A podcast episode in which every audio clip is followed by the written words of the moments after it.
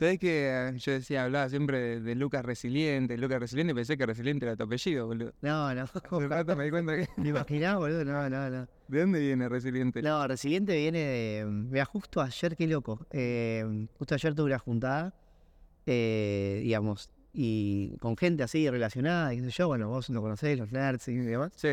Eh, y en esa juntada, una de las chicas, Vero Silva, que es una, es una emprendedora, digamos, que, que tuvo el Emprendo, hizo varias startups eh, copadas. Eh, yo ya la seguía a ella en, en pandemia, me acuerdo, en redes sociales, y me picó el bichito, yo ya venía con startups y demás, quizás más del lado de incubadora, aceleradora, eh, o sea, estando en incubadora, aceleradora, en Founder Institute, Ok. con, con- haciendo un marketplace de contadores y abogados. Y de repente cuando, cuando le pregunto a ella, le digo, che, ¿cuál es- crees que es la característica, literal esto de ayer, eh, lo- me acordé, digo, ¿cuál es crees que es la característica más importante para un emprendedor? Sí. Y me dijo, resiliencia. Entonces saltó que digo, ok, yo estaba creando mi marca personal justo en medio de la pandemia, cuando arrancó la pandemia, y digo, bueno, quizás, digo, tiene que ir hacia esto, ¿no? Yo soy un resiliente de, de vida, digamos, o sea, mi viejo fallece cuando yo tengo 11 años, eh, me quedo con mi vieja, me la tengo que ayudar a mi vieja ya desde chico, eh, de alguna manera también cuando, cuando, bueno, cuando ingreso a Mercado Pago, y tengo una muy buena posición que es en, desarrollo de negocio para merchants, para sellers, eh, con todo lo que es link, link de pago, eh, lector de tarjetas y demás. Tenía una, a mi cargo una fuerza de venta comercial en la calle, pandemia. Entonces, constantemente hay, hay cosas que el contexto, el país eh, y demás hacen que uno tenga que ser cada vez más resiliente.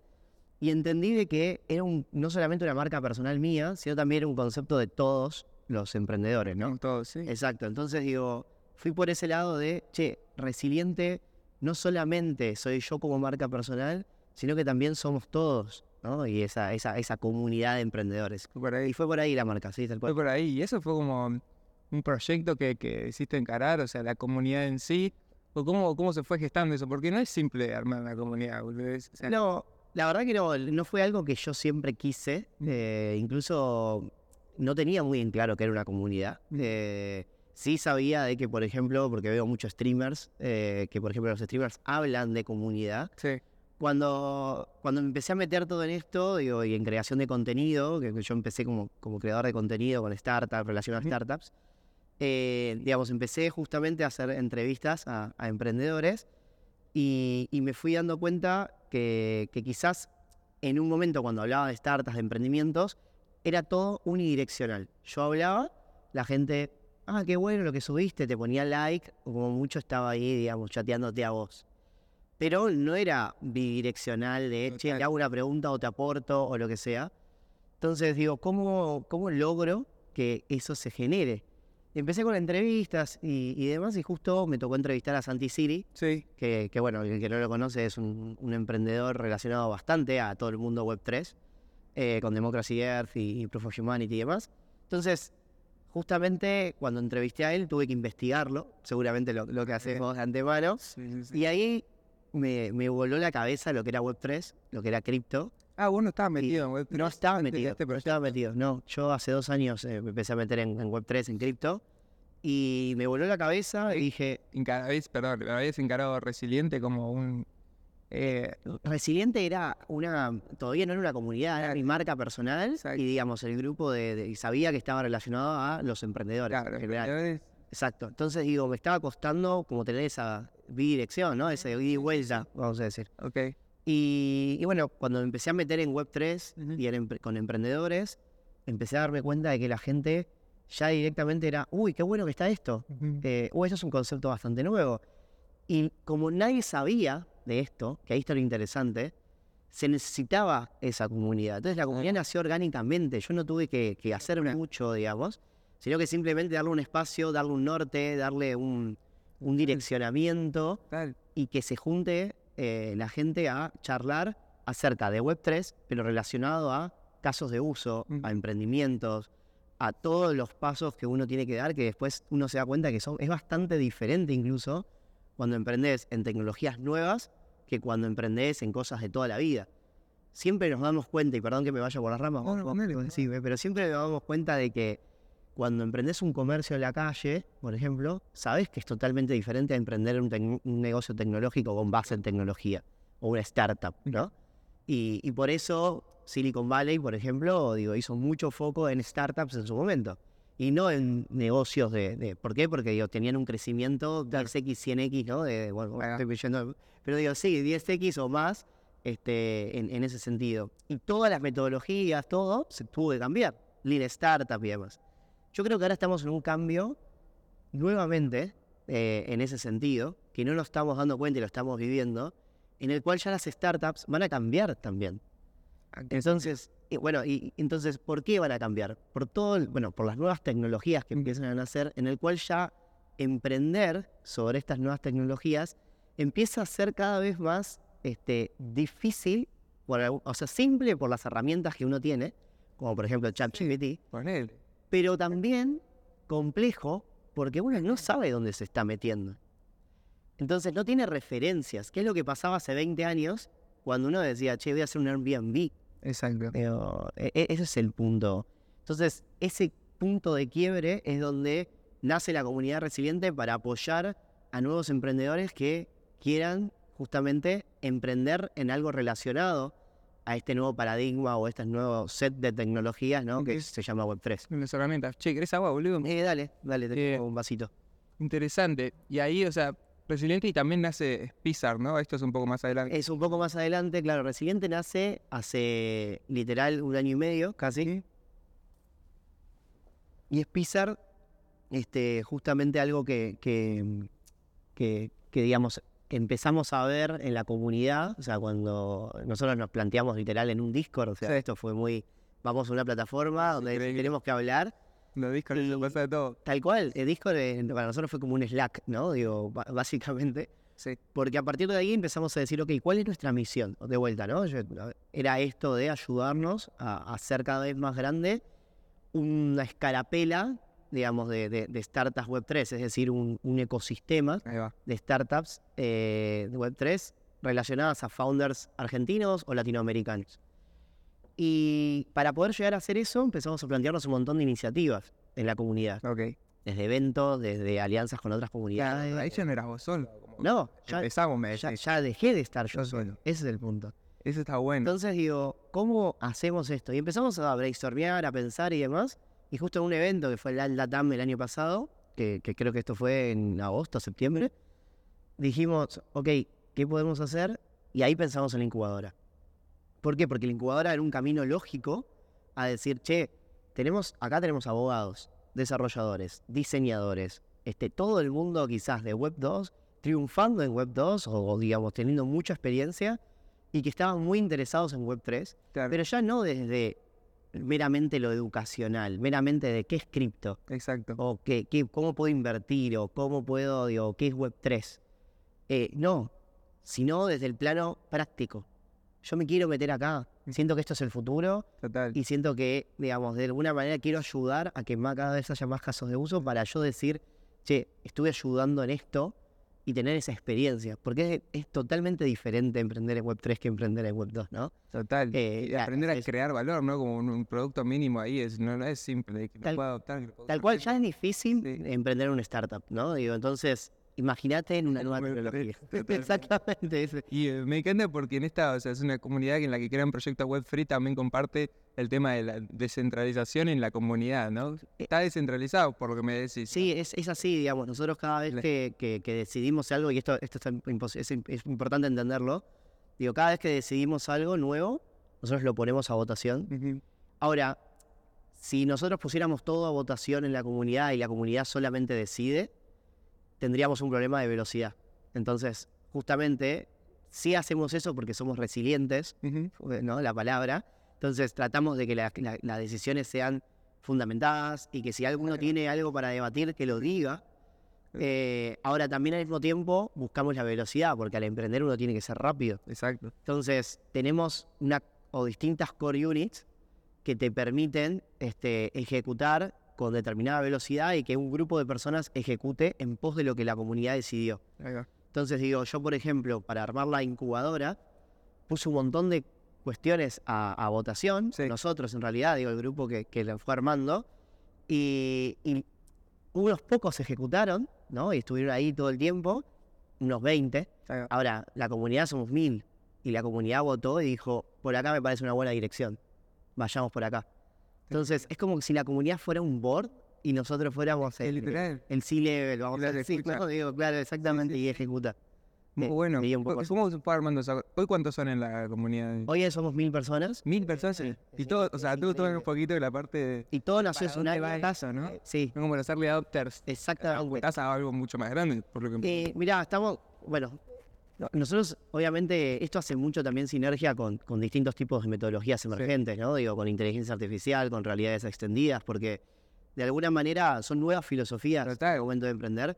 Creo que lo que tiene Web3 y por qué arrancamos con Web3 es que yo creo, y esta es una opinión personal, que frente quizás a inteligencia artificial tiene algo atrás que es una filosofía también, que es una filosofía de hacia dónde va el mundo, ¿no? Eh, digo, la inteligencia artificial, por ejemplo, es muy importante para la productividad, pero Web3 tiene algo atrás que es hacia dónde queremos ir. Queremos ir hacia un lugar donde nuestra propiedad no esté garantizada, nuestras propiedades incluso, nuestros datos, o queremos ir a un lugar donde efectivamente nosotros seamos dueños de lo que va a pasar. Exactamente. Eh, o con libertad, ¿no? También de. de Exactamente. Entonces, ese propósito es lo que también une a la gente eh, bajo un mismo norte. bueno. Eh, creo que, que por eso empezamos por ahí. Pero digo, en cada tecnología emergente vas a encontrar el mismo problema. Vas a encontrar mucha gente tech, mucha gente técnica, y vas a encontrar poca gente de, de otros roles que vos puedas traer a que estén apoyando a esa gente técnica en sus emprendimientos o incluso liderando esos equipos. Sí. Eh, me acuerdo cuando hablé una vuelta con Feo Mayor, me hablaba de una T, ¿no? De estos perfiles tech que son la, como la base, pero también están los de arriba, que son la parte de habilidades blandas, la gente que cuenta historias, que une a los techs para que se construyan estos proyectos, ¿no? Es exactamente eso que te dijo Fede. Digo, literal, eh, si, si nosotros no podemos tener toda esa capa Sí. de, digamos, de profesionales también, Sí. ¿no? Que a su vez son emprendedores, porque yo siempre digo mucho esta palabra de, ¿quién es un emprendedor, no? Digo, o sea, hay entrepreneurs y, y, digamos, emprendedores propios. Entonces digo, si nosotros podemos ayudar a eso, cada vez va a haber más emprendimientos Mm, relacionados a estas nuevas tecnologías, casos de uso, y no solamente casos de uso que uno puede pensar, digo, casos de uso puede haber un montón, sino que casos de usos validados, y ahí va la incubadora, ¿no? De validar que esos casos de uso eh, justamente pueden llegar, tienen un, un problem solution fit, es decir, hay un problema atrás que busca, digamos, una solución atrás que busca resolver un problema, hay un product market fit, es decir, que yo saco el producto y lo validé con mi mercado, hay un mercado atrás. Y a su vez, que esto pasa mucho con las nuevas tecnologías, hay un product market channel fit, es decir, Exacto. este mi producto que está validado con el mercado también tiene una distribución. tal canal. Exactamente. Exacto. Digo, creo que, Que puede ser de una red social hasta la calle o pero tiene que hacer mucho, hacer fit con el emprendimiento que está llevando al frente. Claro. Y eso, mm, estas tres cosas en nuevas tecnologías es muy difícil de encontrar. ¿Por qué? Porque no hay este, eventos pasados o, o- o muchos casos de uso que vos puedas tomar como benchmark. Hoy cuando voy a emprender una startup y voy a hacer una, un software as a service, por ejemplo, que ahora está muy de moda, digo, tengo un montón de benchmark hacia atrás de, uh, este lo hizo parecido, por, fue por este lado y lo puedo ir, vamos a decir, haciendo un copycat o por lo, obviamente después es un mundo, ¿no? Pero aunque sea, puedo tener una cierta guía. Ahora, cuando emprendes en nuevas tecnologías y vas a hacer algo con inteligencia artificial o con Web3 o con realidades extendidas, no tenés idea de lo que estás haciendo. Entonces te- tenés que tener un apoyo desde un primer momento eh, y ese apoyo muchas veces al emprender es muy difícil de encontrar. Total. Es increíble que, o sea, tener este apoyo desde el lado de la comunidad, ¿no? Porque si no siempre son los socios, pero a veces no encontrás esos ideales, o quizás no encontrás en, en la comunidad en sí. Tal cual. ¿Tuviste Eh, casos de esos? Sí, eh, en la, en la primera instancia de la incubadora, eh, que obviamente no nos conocían y digo, los proyectos se fueron anotando también de más mano a mano, de "Che, que esto, estamos haciendo esto y demás. eh, se anotó uno, uno de los proyectos que es Vean, que básicamente busca descentralizar toda la parte editorial de los libros. Eh, es un proyecto muy noble y a su vez también con mucho impacto, porque va a hacer que, digamos, los, los autores puedan tener mayor participación de ganancia sobre lo que realmente publican y distribuyen. Eh, entonces, justamente este tipo de, de- de proyectos, fíjate el propósito tan fuerte que tiene. Y lo que pasó fue que en la comunidad nosotros lo que hacemos es una, una incubación de 12 semanas donde las personas que están dentro de la comunidad, los resilientes, de, de vuelta, abogados, desarrolladores, diseñadores, etcétera, acompañan a este proyecto incubado y le van dando feedback, les van dando mentorías, les van aportando también trabajo o laburo. Y justamente, eh, ¿cómo, ¿qué reciben? Reciben un, un in- a, a cambio una parte del equity de esta startup. bueno. Eh, del equity, es decir, del valor que esa startup va a tener Sí, sí. en el futuro. Entonces, eso lo tokenizamos. Como son angels investors, ponele, pero que le dan su talento, Es- su conocimiento. Exactamente, nosotros no, no le damos inversión, eh, sino porque es un porcentaje de equity bien chico. sí. Entonces nosotros lo que le damos es ese proof of build, eh, lo- lo- le damos trabajo, le damos eh, feedback, le damos mentoría, lo acompañamos Está bueno. y, y la tokenización lo convertimos en token. Sí. Entonces eso nos permite, este, justamente como una cripto, vamos a decir, para que lo entienda quien está, que capaz no entiende Web3, eh, y lo, lo distribuimos entre todos quienes, los que ayudan al proyecto. Y el proyecto decide quién, qui- a quién le destina esos tokens. Es decir, vos me podés haber ayudado, perdón, eh, pero vos me podías haber ayudado mentoreando. Ahora capaz no siento que tu ayuda fue tal, capaz tuviste una hora o dos horas, pero no me ayudaste tanto. Entonces, el emprendedor es el que en realidad debería considerar si la otra persona lo ayudó o no lo ayudó. Y tiene que ser suficientemente abierto de mente, que es lo que nosotros tratamos Claro. de promulgar. Ahora, justamente en este caso, y por qué te traje el caso de Bean, eh, no solamente fue una, la comunidad acompañándolo, sino que la misma comunidad después fueron sus desarrolladores, su diseñador, su advisor. Digo, claro, se empezó, eh, post programa, empe- empezó a armar, empezó a armar, claro, empezó a armar, este, digamos, su, su equipo, ¿no? A través de la comunidad. Che, qué increíble eso. Y eh, de todo este mundo, o sea, son startups, ¿no? En Web3. ¿De dónde surge el interés? ¿Vos fuiste founder en algún momento porque viviste? Sí. Yo, yo, como te contaba al principio, digo, yo vengo de, de- de, digamos, de, de una familia, eso no te lo conté, pero vengo de una familia emprendedora. Ujú. Eh, en- mi- mi- mis viejos, o mis abuelos en realidad, tenían un comercio en Avellaneda, un comercio de electrodomésticos. Eh, ese comercio tuvo que cerrar en pandemia. eh, uno de los comercios que. ¿Cuántos años? Sí, eh, 25 años, no más, 30 años. y tuvo que cerrar en, en pandemia. A su vez también, este, digamos, bueno, mis tíos, primos y demás también, sobre todo en la parte gastronómica, son bastante eh, emprendedores, son emprendedores. Y justamente uno de mis tíos es eh, uno de los men- de los mentores del Founder Institute, ¿no? De una de las, de las incubadoras más grandes del mundo. Y él me dijo siempre, ¿no? De, che, eh, yo estudié en la Austral, eh, soy contador público. La Austral es una de las universidades más emprendedoras que existen por el IAE. El astral. En la Austral, sí, sí, sí. ¿En Pilar? En, en- no, en Capital, Ah, Capital Federal. Eh, fui una de las pocas camadas que terminó en Claro. Capital y no en... Pero sí rendí la tesis en Pilar. No, mira. Eh, sí, soy de Barracas, increíble. No, no, pero- no, pero volviendo al punto, digo, eh, estudié en la Austral, después trabajé en Mercado Libre, que también, digamos, promulga mucho el emprendimiento. Ahí vamos, a eso me interesa también. Y- como- Y en el momento en que yo estaba trabajando en Mercado Libre y con mi tío acá, viste, en el oído, como todo familiar que, que digamos, Y emprendedor en sí. Claro, exacto. No, Entonces me dije, che, ¿por qué no te anotás en esta incubadora? Yo no tenía, ni idea que era una incubadora o una aceleradora. Digo, ¿por qué no te anotás en esta incubadora ah, con alguna idea que, que tengas, con que juntes, no sé, un compañero de laburo, un amigo que fue así? Digo, junté a un compañero de laburo en Mercado Libre y un amigo. Sí. ¿Por qué no te anotás en esta incubadora y, y- y te va a formar la incubadora en la metodología, en el acompañamiento, en las mentorías? Y no quiere decir que vos vas a tener tu primera, o sea, vas a tener un negocio enorme, pero aunque sea vas a ser first time founder, es decir, vas a haber dado ese primer pasito que es vas a aumentar tu probabilidad de éxito para la segunda. exactamente, entonces vas a tener ese primer pasito que seguramente no va a ser exitoso o, o- o la incubadora va a tratar de que así Exacto. sea con todos los medios suficientes, Sí. pero que te va a dar a vos ese, uy, acá le fallé, uy, wow, esto no sabía. Y bueno, fui a esa incubadora después de Mercado Libre, iba todas las tardes, eh, era dos veces por semana, era re intensiva, eh, durante 12, se- no más, eh, ca- 16 semanas, era Bueno, bastante. no, no. Y, y fui con una idea de hacer un marketplace de contadores y abogados, eh, como un Workana para contadores y para abogados. Yo era contador, mi compañero de laburo era abogado. eh, y empezamos instancia, instancia, instancia. iteramos 1500 veces. Sí. Ahí fue donde, por ejemplo, conocí Smart Contracts, sin saber que era Web3, re loco, porque justamente necesitaba llegar a los flujos de pago y decir, bueno, ¿cómo le pago a un contador o a un abogado por un servicio si no sé si me lo brindaron o no? Entonces digo, ese, empecé a pensar desde ahí. Es muy loco. Eh, y, y desde. Y ahí tenía que pitchear, o sea, hacer un pitch deck eh, junto con mentores y después con inversores Digas, todas las semanas. Eh, entonces eso también me fue formando como, vamos a decir, como una persona que, que- que cuenta storytelling, ¿no? O, o que da charlas o lo que Sí. sea.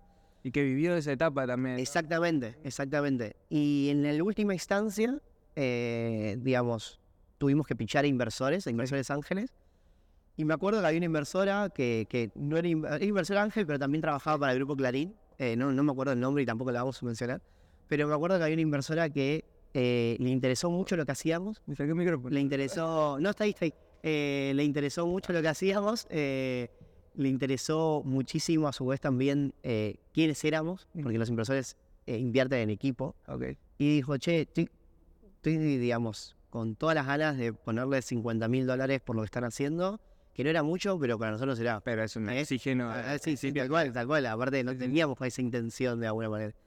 Y, y nos dijo algo que a mí me, me rompió la cabeza, que me dijo, bueno, a partir de mañana, los tres renuncian a sus trabajos, porque en un mes los quiero trabajando en esto, eh, digamos, full time. Como condición de. Como condición, la mayoría de los inversores, digo, obviamente dependiendo del ticket, ¿no? También, Sí. pero te hacen, digamos, esa, te bajan esa condición, eh, porque saben que uno está emprendiendo part-time, o, o quizás ni siquiera part-time, es tipo eh, ahí en tu momento de ocio, como me pasó, y vengo emprendiendo así hace ya seis años. Y, mm, y digamos, eh, cuando, cuando yo le voy a decir esto a mis, a, a mis compañeros, a mis amigas, a mi amigo, a mi amigo de toda la vida, me dice, olvídate, estoy con vos, porque un amigo de toda la vida. Ah, ¿estaba para eso también? Sí, yo estaba para esa. Y el compañero, mi compañero de laburo me dijo, no, yo no. Cuando vuelvo con la inversora me dice, no. eh, Los tres o los tres o nada. Y aparte él era el abogado y demás, eh, y teníamos que ir a hacer un marketplace con tres abogados. Entonces, los tres o nada, eh, y lamentablemente eh, eso a mí no, no fui resiliente. Eso a mí me, me mató. Dije, no, digo, llegué hasta acá, o sea, me gradué del Founder Institute, soy alumni del Founder Institute. Y, y dije, ok, no, no, no es por acá, voy a, hablé con mi amigo, le digo, ¿qué hacemos? Y me dice, no, bueno, eh, nos devastó, nos mató. No fui lo suficientemente resiliente y hoy digo, quiero ayudar a la gente a que, habiendo vivido esto, diga, eh, no, vamos juntos, te acompaño, o sea, vamos juntos a, hacer que, su, que pase. Hay que tirar mil veces, nos vamos a, a chocar y vamos, a- esto es una montaña rusa, Es increíble. pero tenemos que, que llegar juntos. Eh, parece medio fancy, ¿no? Pero digo, es literal o cliché. Pero es así, es muy así. Sí, ¿qué hubieses hecho ponerle si hubieses tenido la comunidad? Eh, ¿Crees que hubiese podía ser distinto? Yo creo que sí, 100%, porque creo que la comunidad, y me pasa a mí, yo ahora, por ejemplo, y, y eso también es otra historia para contar, digo que ahora estoy volviendo a, a- a emprender nuevamente en no. este proyecto, Sí. pero digo, eh, hoy, hoy me, me yo tengo días cuando emprendo, que debe pasarle a un montón de gente que está escuchando esto, de Sí. días son muy optimistas con mi idea y días muy pesimistas con mi idea. Mm. Días que digo, que esto que estoy creando es una verga, perdón. Eh, y hay días que digo, uh, esto va a revolucionar el mundo. Sí. Entonces digo, creo que ahí es cuando no solamente tus socios o tu, o, digamos, tu equipo, Sí. eh, que tiene que ser muy diverso, y eso es muy importante, eh, te tiene que apoyar, o nos tenemos que apoyar entre todos, sino que creo que también una comunidad tiene que apoyarte. ¿Por qué? Porque el equipo está en la misma olla que estás vos.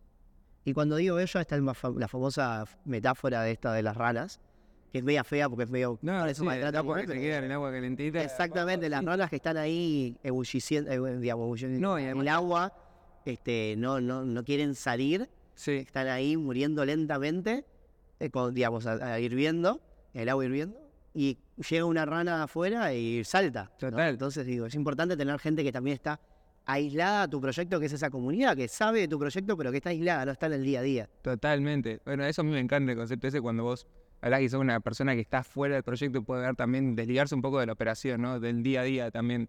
de cómo se están viendo las cosas eh, constantemente, de los problemas con el mismo enfoque, una persona quizás te lo va a ver de otra manera.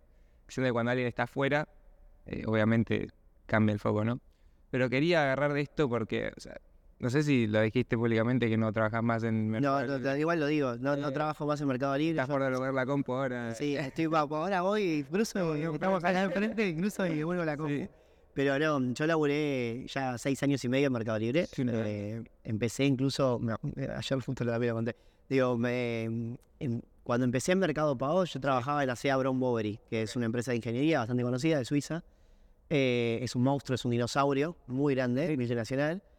Y cuando me voy a, hacía auditoría ahí, mi primer paso, cuando voy a, mm, cuando yo quiero ir a Mercado Pago, le digo a mi vieja, ma, me voy a Mercado Pago, yo tenía 23 años, Ok. y, o 22, 22 años tenía. Le digo, ma, me voy a Mercado Pago. Y ella me dice, ¿estás seguro? ¿Mercado Pago?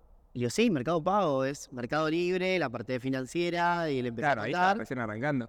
Mercado Libre, Mercado Libre era conocido, todavía no hacía el envío Ah, sí, total. el envío en un día no lo hacía, o sea que fue donde rompió todo. Y Mercado Pago no lo conocía a muchas personas. Eh, o sea, era ya, ya existía, pero no lo conocía a muchas personas. Mi vieja no lo conocía. Y me dice, ¿estás seguro? Y hoy, cuando digo, decido dejar Mercado Pago después de seis años y medio, mi vieja me dice, ¿estás seguro? Totalmente, boludo. Qué locura. Y- Estuviste en el punto de explosión durante la pandemia encima. Exactamente, yo estuve, eh, empecé en compliance, fintech. Estuve literal desde la ley FinTech, o sea, en, en México, por ejemplo, eh, estuve liderando toda la parte de la ley FinTech. Wow. Después de eso me pasé, me aburrí de FinTech, de, perdón, de, de compliance, me aburrí. Mm. eh, y porque decidí que no iba a ejercer nada similar a contador ni a compliance. Y me fui a, mm, a, digamos, al equipo de desarrollo de negocio de, de lo que te contaba de lectores de tarjeta, Sí. de, de- de- de- del Point, ¿no? De mercado pago, de QR, de, pagos digitales. De ventas. En el medio de la pandemia explotó todo. Eh, sí. y, y posterior a eso, eh, estuve trabajando ya el último año en, en cripto. Eh, Mercado Libre tiene cripto, eh, Mercado Pago. eh, con ¿Cómo te Brasil, en México y en Chile. Acá todavía no. Todavía no, incluso el Banco Central no, no lo permitió. Yo estaba liderando también ese proyecto digo, de, de lanzamiento de Argentina y eso a mí me, me, mató, ¿no? Digo, Sí. ¿Te, te mató en qué? ¿Buen sentido o mal? Y sí, porque el Banco Central, al no permitirlo, eh, tiró abajo el proyecto, ¿no? Digo, eso es lo, lo único que puedo contar es eso. De alguna manera, desde el punto de... Bien más fundamento para la resiliencia, ¿no? Claro, exactamente. De todos lados. Me pasó todo, todo el tiempo, y creo que a todos nos pasa eh, en nuestro día a día, de, de, de nuestros laburos o lo que sea, de que hay que ser resiliente. No es solamente un concepto emprendedor. ¿no? No, porque encima son proyectos grandes. Sí. Pero me interesa saber, o sea, ¿qué sacaste vos de, de laburar seis años en una empresa de tecnología tan importante como Mercado Libre? Y encima en una unidad nueva, ¿no? Donde hay que innovar, donde es una etapa de exploración Sí. constante. Es que las dos eran unidades nuevas, tanto para, para sellers, o sea, eh, digamos, yo entré cuando entré a, a- el- eh, primero en lectores de tarjeta, en los points, Sí. y era una unidad nueva, había tres personas y yo, o sea, eran cuatro. Y entré en compliance también una unidad Ya. nueva y entré en cripto una unidad nueva. Entonces digo, eh, siempre está en Mercado Libre y la verdad que eso es una cultura de Mercado Libre. es lo- yo creo que nunca escuché hablar mal de nadie, eh, mal a nadie Sí, de pues, Mercado sí. Libre. Hay una cultura muy emprendedora, ADN emprendedor, eh, de emprender tomando riesgos y parece muy loco, que es uno de los valores de Mercado Libre, parece muy loco porque uno está en una empresa y sí, y ahora cada vez hay más burocracia y es lógico, hay 40.000 personas trabajando, pero siempre está ese espacio para emprender eh, y siempre emprender en tus propios proyectos, emprender en algo que vos plantees de che, va por acá. eh, y siempre te permiten que eso suceda. E incluso, que a mí siempre eso me gustó, mis proyectos personales por fuera de Mercado Libre nunca me dijeron, no, esto, sé, o nunca me prohibieron. Digo, yo estaba en Mercado Libre tomando reuniones en mi proyecto personal Claro. porque era laburar por objetivos. Entonces, a mí me iban a dar feedback según los, si llegaba o no a los objetivos, y no, o a las ganas que le ponía, Sí. o a lo que hacía fit con la cultura, y no de si yo estaba en el medio de la oficina laburando con mi emprendimiento personal. Entonces, eso me permitió también poder tener side projects eh, y poder también emprender por fuera que es súper necesario. ¿no? Bueno, mirá todo lo que construiste paralelamente, ¿no? O sea, Pero eso, sí, es que el- si no hubiera, yo creo que no salís nunca de esta, y que se entienda bien ¿eh? lo que voy a decir, pero de esta jaula de oro, que es una empresa así de este nivel, de este calibre, si no, no harías cosas por, por fuera. Es decir, si no empezás a crear tu marca personal, si no empezás a, a emprender otros proyectos, ¿Qué puede ser mejor? O sea, Exacto. Es eso, digo, no, si vos no tenés esa, esa visión de cómo me veo yo a cinco años, ¿me veo laburando acá como director o me veo afuera con mis proyectos? sí. Cuando haces clic y decís, me veo acá con mis proyectos, bueno, empezar a armar tu camino Sí. paralelamente a Mercado Libre. No es que vas a soltar Mercado Libre o soltar lo que donde estés, total. te vas a decir, bueno, ¿y ahora qué hago? No, porque seguramente el camino que tengas que recorrer va a ser inmenso Sí. y no vas a llegar porque no tenés sustento económico. Me imagino que no haber sido fácil tomar esa decisión tampoco, después de tanto No, tiempo. para nada. Para nada, digo. Y todavía estoy en eso. O sea, me agarraste capaz que en dos años, vuelvo a una entrevista y te no, no. Sí, sí, qué sé yo. Te digo acá, full support. Mal. Eh, Es que me todavía sigo, sigo, viste, choqueado de, che, hace unos años no hubiera imaginado nunca esto. Mm. Eh, y, y bueno, decidí lanzarme. Hoy también igualmente es part-time, todavía no, no es full-time, no voy a emprender full-time, eh, sino part-time, porque voy a estar en, en Fudo, eh, en- en- desarrollando la fintech. Ujú. También yo quería hacer ese pasito de startup, eh, de trabajar en una startup que está en seed, o sea, en et- en etapa semilla y Sí. está yendo una serie A, con todos los desafíos que eso impone, para poder decir, ok, trabajé con early stage, es decir, toda la parte de ideación, porque es la incubadora, trabajé en una startup de seed a serie A y trabajé en Mercado. Libre, que es serie A a serie D, eh, no sé qué tiene hoy eh, de serie. Entonces, locura. Va por ahí. Y, y tu, ahora ponerle tu project pa- part-time es Spizar, es la incubadora en sí. Hoy, claro, hoy sí, hoy estoy con la incubadora, Sí. que en realidad es, de vuelta, propiedad de la comunidad. Propiedad- Yo soy yo. Sí. eh, yo estoy, obviamente, liderando todo esto también, pero, digamos, es la comunidad la que decide y brinda un rumbo y después nosotros ejecutamos. Che, ¿y ¿qué, qué decide la comunidad hoy? ¿A dónde está yendo Spizar? Bueno, buena pregunta esa. Eh, hoy estamos por nuestra tercera camada. Sí. Ya incubamos a 16 proyectos, con, tuvimos cuatro casos de éxito. Caso de éxito es desarrollaron su MVP, tuvieron su equipo. Digamos, nosotros, más allá de que buscamos que los inviertan, sabemos que el contexto es muy difícil y, y es, es, digamos, no es que ese es nuestro único caso de éxito, sino que también, digo, si el, el emprendimiento puede salir a ruedo, Sí. es un buen caso de éxito, porque nació en una idea, es re loco. Entonces, incubamos 16 proyectos, cuatro casos de éxito. eh, digamos, pudimos también lograr que esos proyectos pichen en la BitConf, que es un evento latinoamericano de los más importantes de Web3, que pichen en un evento de modular junto con VCs en Ripio. Sí. Eh, y, y a su vez, hoy donde queremos ir hacia la tercera camada, y hablo por la comunidad, digo, y yo capaz que tengo una visión y la comunidad otra, entonces digo, también que tomarlo con pinzas, pero queremos ir a ya que se hable de Latinoamérica, ¿no? Eh, queremos salir un poquito de Argentina, ir a Latinoamérica y para esto tenemos que lograr partnerships. Eh, por ejemplo, ahora estamos a punto de cerrar, está en votación, cualquiera puede entrar al Discord, no sé cuándo se van a subir esto, pero digo, capaz que ya se votó, pero digo, cualquiera puede subir, entrar al Discord eh, y, y participar de esto y votar. Digo, y, y- y O sea, yo me sumo hoy a Spizar y puedo votar también. Sí, estamos queriendo, obviamente, también mejorar esa gobernanza de que vos puedas votar solamente si tenés el token. Es Claro. decir, si ayudaste a algún proyecto Ahí o ayudás a la comunidad. Estamos yendo hacia eso, estamos profesionalizando cada vez más la comunidad para que efectivamente tenga sentido. ¿Y sobre qué canal están construyendo? Esto es Ahí va, exactamente. Hoy, hoy es Discord y, y por eso estamos constantemente, digamos, buscando partnerships, que es esta votación que te hablaba. Por ejemplo, con Think and Dev o con, o con Ripio, Sí. tenemos un partnership con Ripio, que nos permitan no solamente escalar de otra manera, ¿no? Escalar con bases sólidas y pisando bien fuerte, Sí. porque es un desafío enorme. O sea, hay una incubadora latinoamericana de Web3, ¿no? Entonces digo, hoy creo que somos la incubadora de Web3 en Argentina y, y buscamos ser la incubadora Web3 en, en Latinoamérica. Eh, sí que es una locura. Y paralelamente a eso, estoy con un proyecto personal que estoy en la fase de ideación, eh, que tiene que ver con una plataforma eh, de incubación. Es decir, vos lo dijiste, las incubadoras hoy tienen un gran problema. Te estoy como medio pichando un elevator pitch, pero bueno, las incubadoras tienen un gran problema Sí.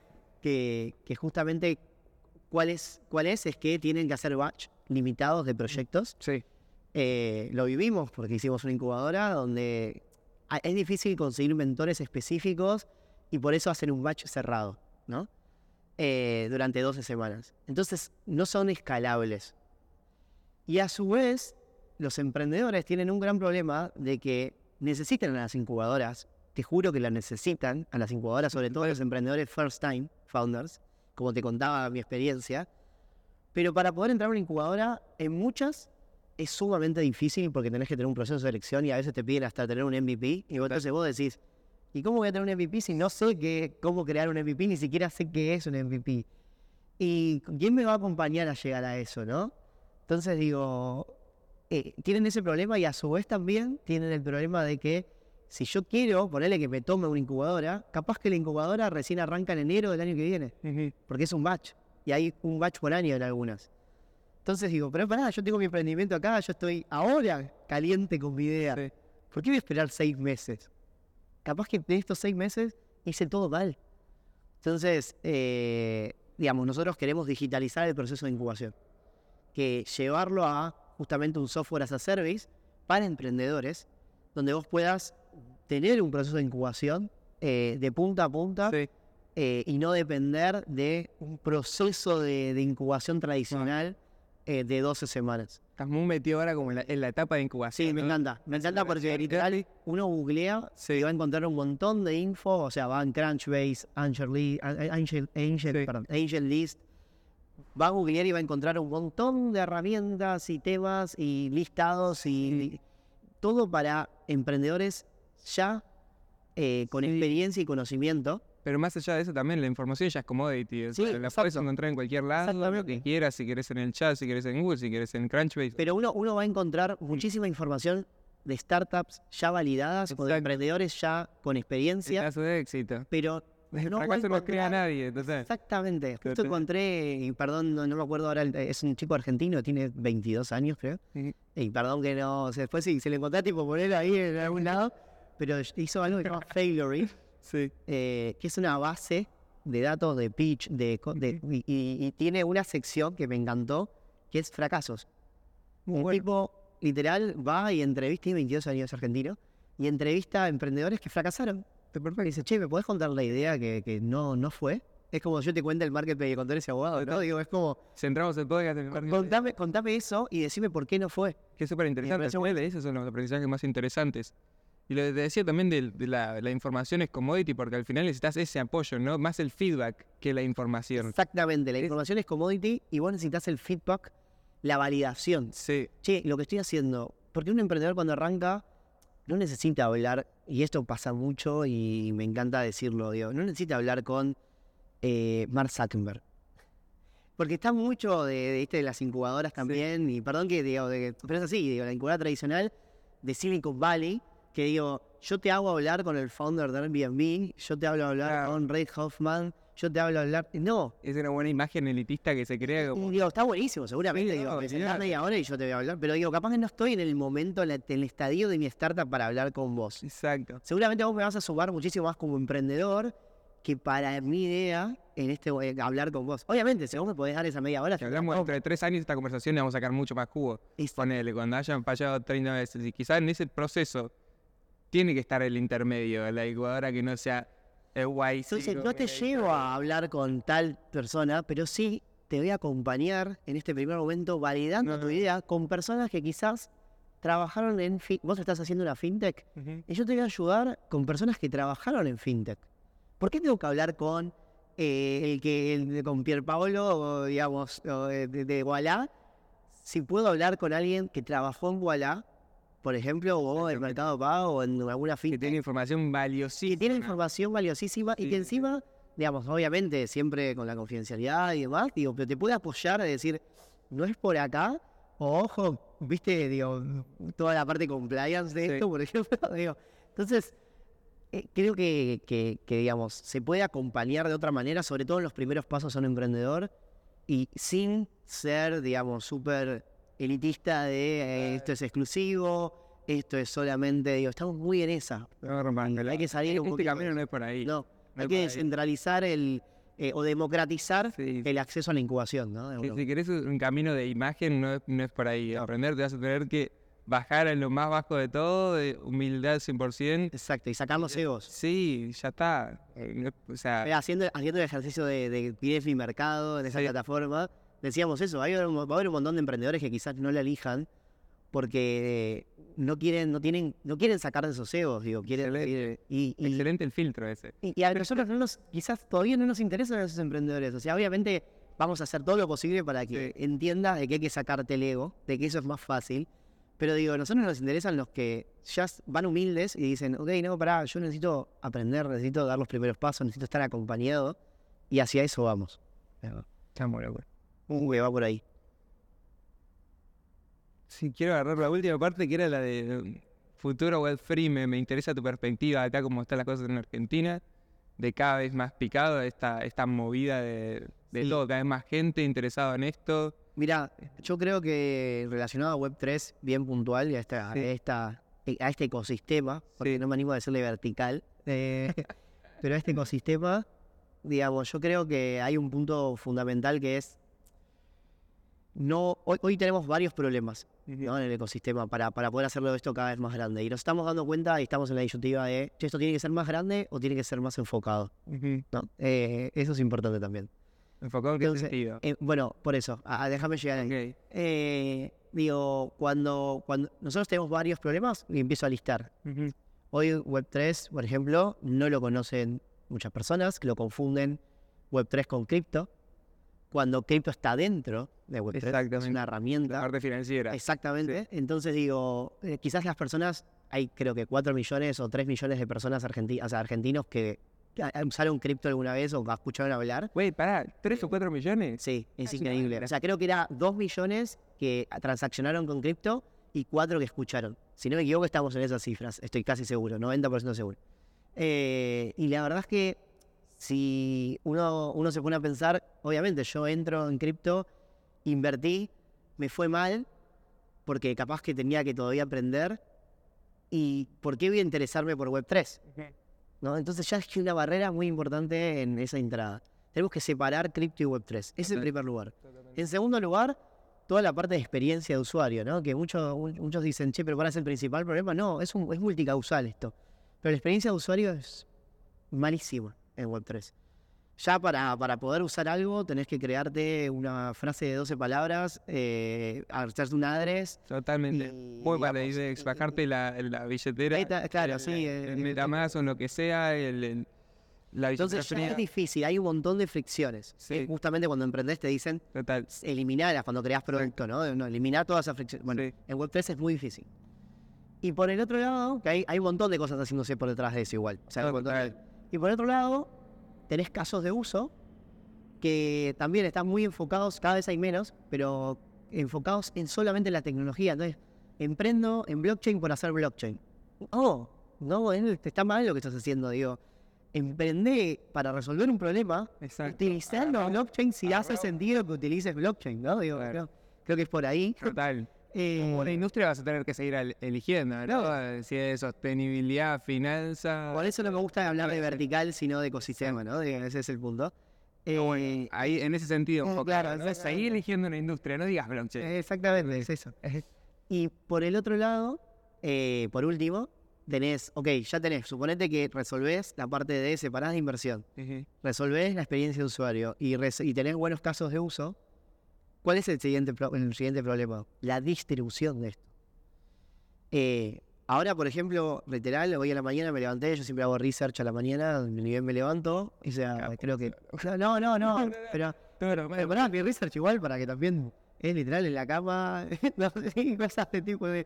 de- Ah, bueno, yo ya te imaginaba, tipo, no, en mi biblioteca a la mañana. No, no, no, mi research es literal, o sea, No, obviamente bueno, busco claro. dónde entrar, no me, no me paso bolideando en las redes Sí. sociales, o sea, igualmente valoro si tenés ganas de bolidear en las redes sociales, Ah, también es parte del research. también, querés. sí, a veces es verdad, pero digo, me, me pongo en este, Twitter o en newsletters y, y demás y leo acerca de esto porque me gusta el tema. Y hoy encontré una solución, no me acuerdo ahora, de creo que de Volcard, donde básicamente utilizan Lightning Network, perdón, acá me pongo medio técnico, pero es una red de L2, un layer 2, una capa 2 de Bitcoin, que te permite ser más rápido o procesar más rápido pagos. Ok. Entonces, ¿cuál es el punto?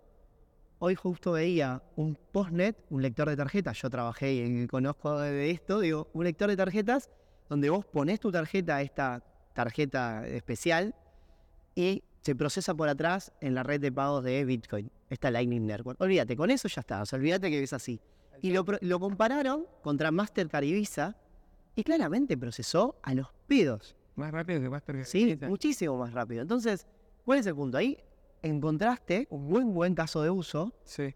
en- o sea, de vuelta a los cosas. La experiencia es buenísima y este, lo estás separando de inversiones porque es relacionado a pagos. Ahora, ¿qué está fallando? ¿Por qué esto? Vos me vas a decir, "Y, pero ¿por qué no lo tengo ya? Claro, por la distribución. Porque la única forma de que vos llegues como comercio a aceptar estos pagos es teniendo ese lector de tarjetas. Porque no está homologado por las marcas, porque no está homologado por los adquirentes, porque no cumple con reglas de compliance.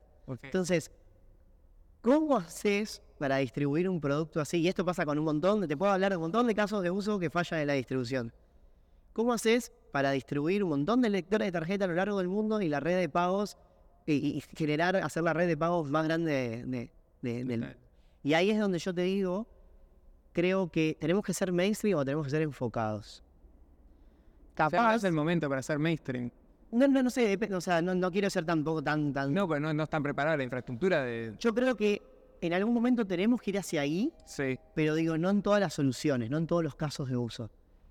Hay, por ejemplo, un montón de casos de uso B2B relacionado a Web3, por ejemplo, blockchain base, es decir, eh, hay un proyecto en, en Spizar, en la incubadora, Sí. que, está, que viene a resolver fraudes eh, para las aseguradoras eh, a través de blockchain. Usando blockchain busca resolver estas disputas de fraude.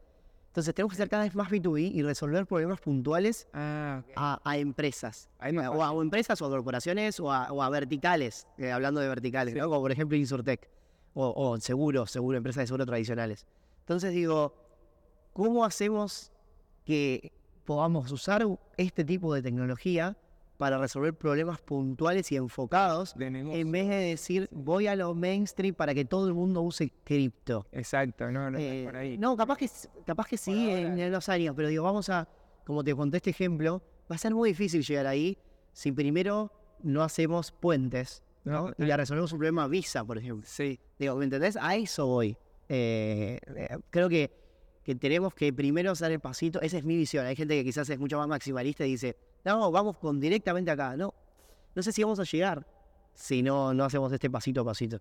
Ese es mi punto. Solución por solución. Sí, exacto. Bien, me enfocado. mal la pregunta. Mal, increíble. Lucas, increíble. Bueno, no, me encantó. Muchas gracias. No, La verdad, ni, ni, mira, ni sé qué hora es, no sé ni cuánto hicimos. Esto fue increíble, la visión, la, todo. Y la pasé muy bien, boludo. O sea, me encantaría en dos años, quiero, quiero que Hacemos la parte así, hagamos la parte Prometo. 2. Sí, Y, ojalá que te, que, que te pueda contar de que, no sé, que pudimos democratizar el acceso a la incubación. Que. Web3 ya tiene casos de uso reales. Digo, me encantaría. Mal, mal. No, este es un punto de inflexión mal para, Me para todo encantaría. lo que se viene. Dale. Muchos éxitos, locos. Locos, muchas gracias. Eh, me-